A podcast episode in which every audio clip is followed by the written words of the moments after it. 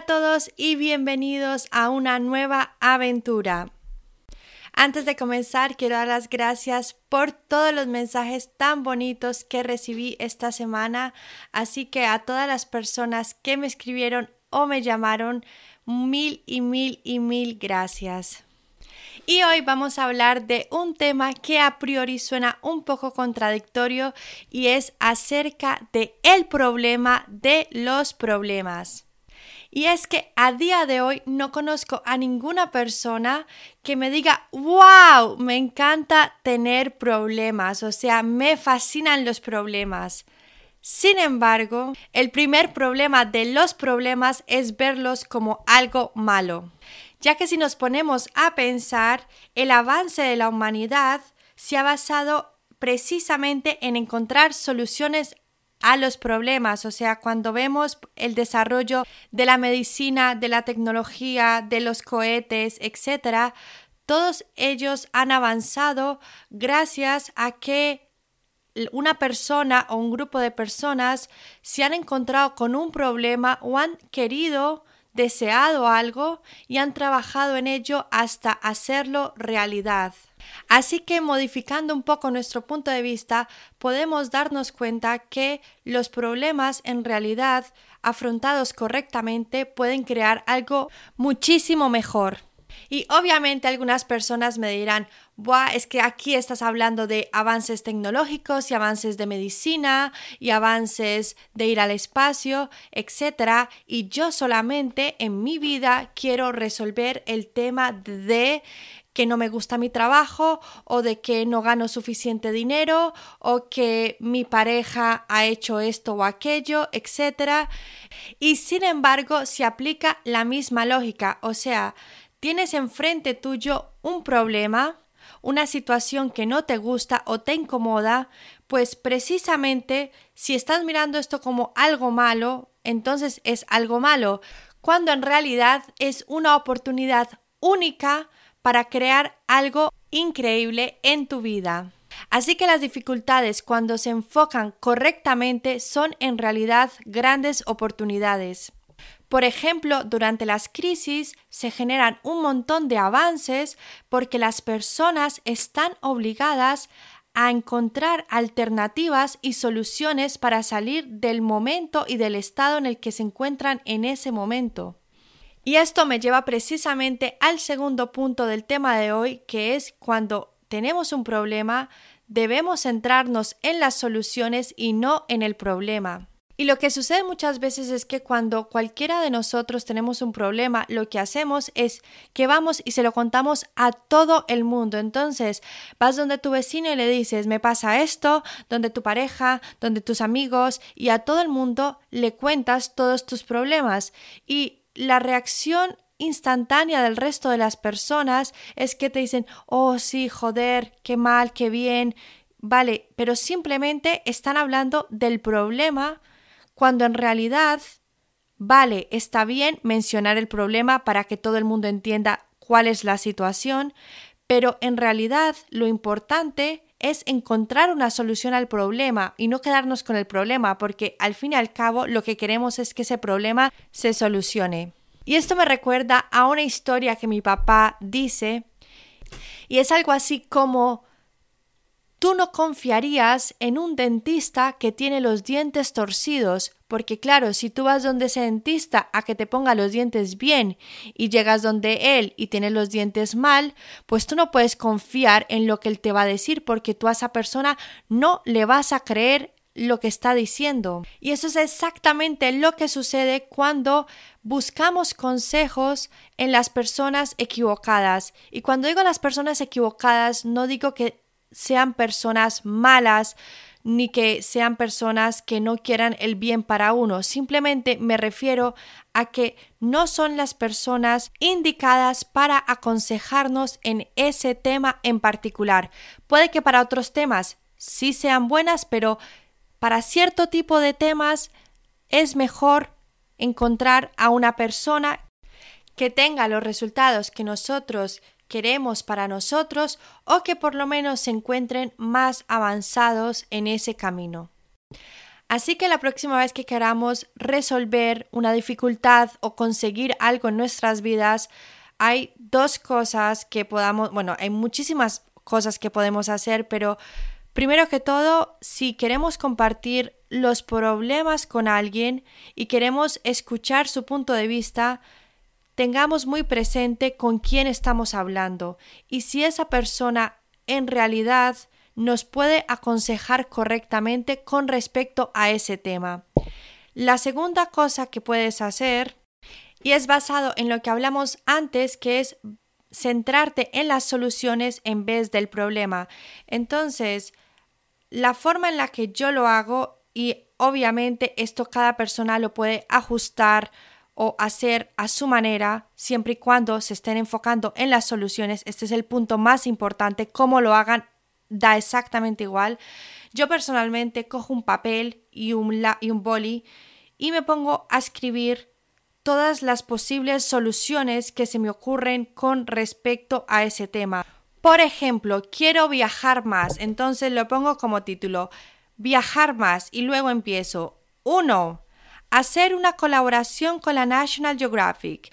2. Hablar con esta persona. 3. Tirarme de paracaídas, bueno, no sé.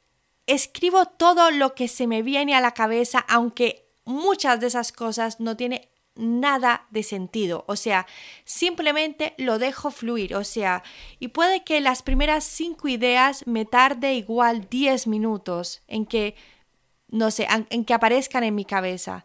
Sin embargo, de repente llega un momento en el que uno se inspira un montón y todas las ideas empiezan, bueno, ideas de, todos, de todo tipo empiezan a llegar en plan, y esto, y esto, y esto. Y además es que es súper interesante, o sea, es que lo pueden intentar. Uno empieza súper lento, pero luego uno se inspira y eso llegan las mejores ideas. Cuando uno termina de escribir todas las ideas, obviamente uno descarta todas las que a priori no tienen absolutamente ningún sentido o que no se encuentran relacionadas con el tema, porque luego después de escribir todas las ideas, pues uno empieza a actuar en cada una de las ideas. Entonces, si una idea fue quedar con esta persona, pues entonces uno le escribe un mensaje en plan, oh, vamos a tomar un, no sé, quedemos para tomar un cappuccino y hablemos sobre este tema porque yo sé que tú en particular haces esto, ¿vale? Y esto lleva precisamente a lo que hablábamos en el episodio anterior de que una puerta abre muchas otras puertas. Entonces, imagínate que quedas con tu amigo X para hablar acerca de este tema y de repente tu amigo te da un montón de ideas increíbles que antes ni siquiera habías pensado.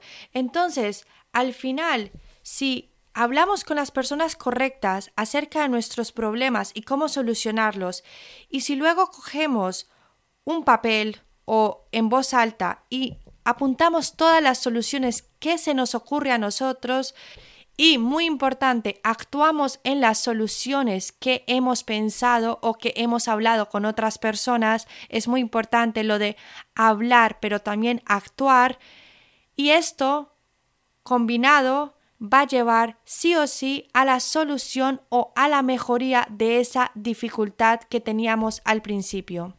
Y hay un punto en particular que quiero recalcar y es que no solo le preguntemos a las otras personas qué opinan de un tema o qué piensan que deberíamos hacer o qué, cuál piensan que es la mejor solución, sino que también aprendamos a nosotros mismos decidir qué es lo que queremos hacer, preguntarnos a nosotros mismos qué es lo que nosotros queremos para nosotros, qué soluciones se nos ocurre a nosotros y eso mejora un montón la confianza en uno mismo porque uno aprende a tomar sus propias decisiones y si las decisiones son equivocadas, pues bueno, pues se aprenden de ellas, pero si son correctas, pues ole tú, que piensas en soluciones y muy importante, actúas en esas soluciones.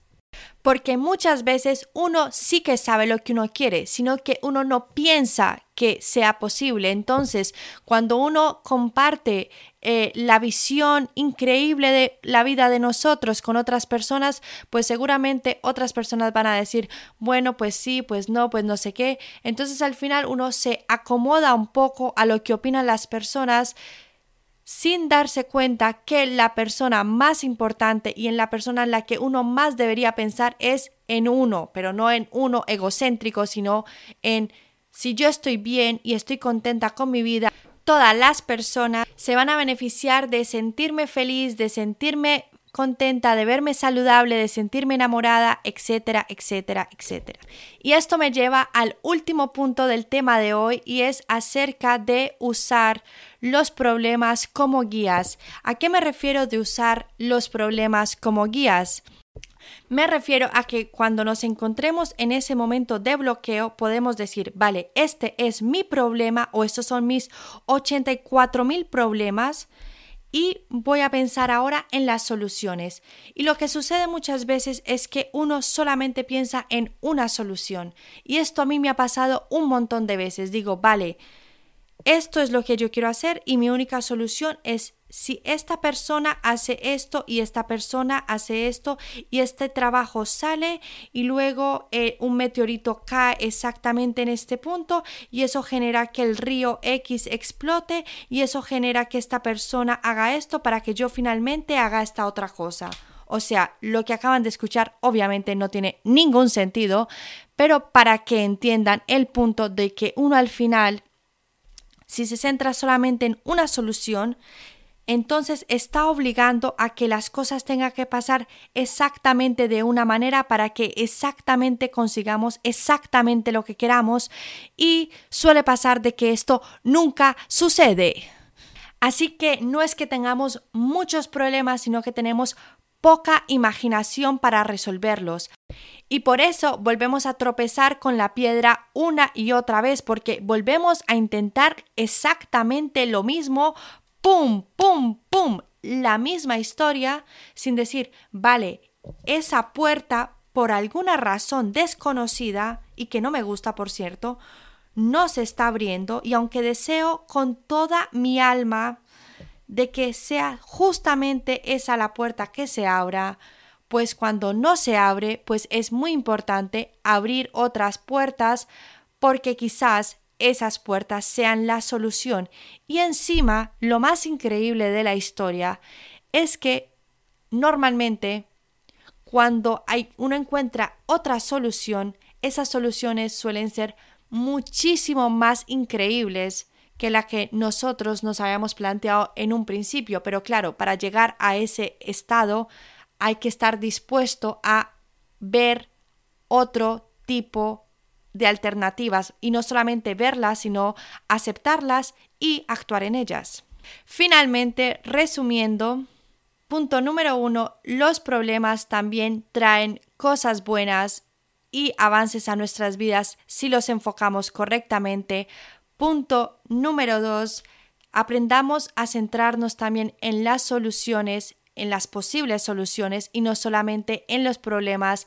Y punto número tres, podemos aprender a utilizar los problemas como guías para mejorar nuestras vidas. Y con esto terminamos. Muchísimas gracias por escuchar el episodio de hoy. Les deseo una muy buena semana y hasta la próxima.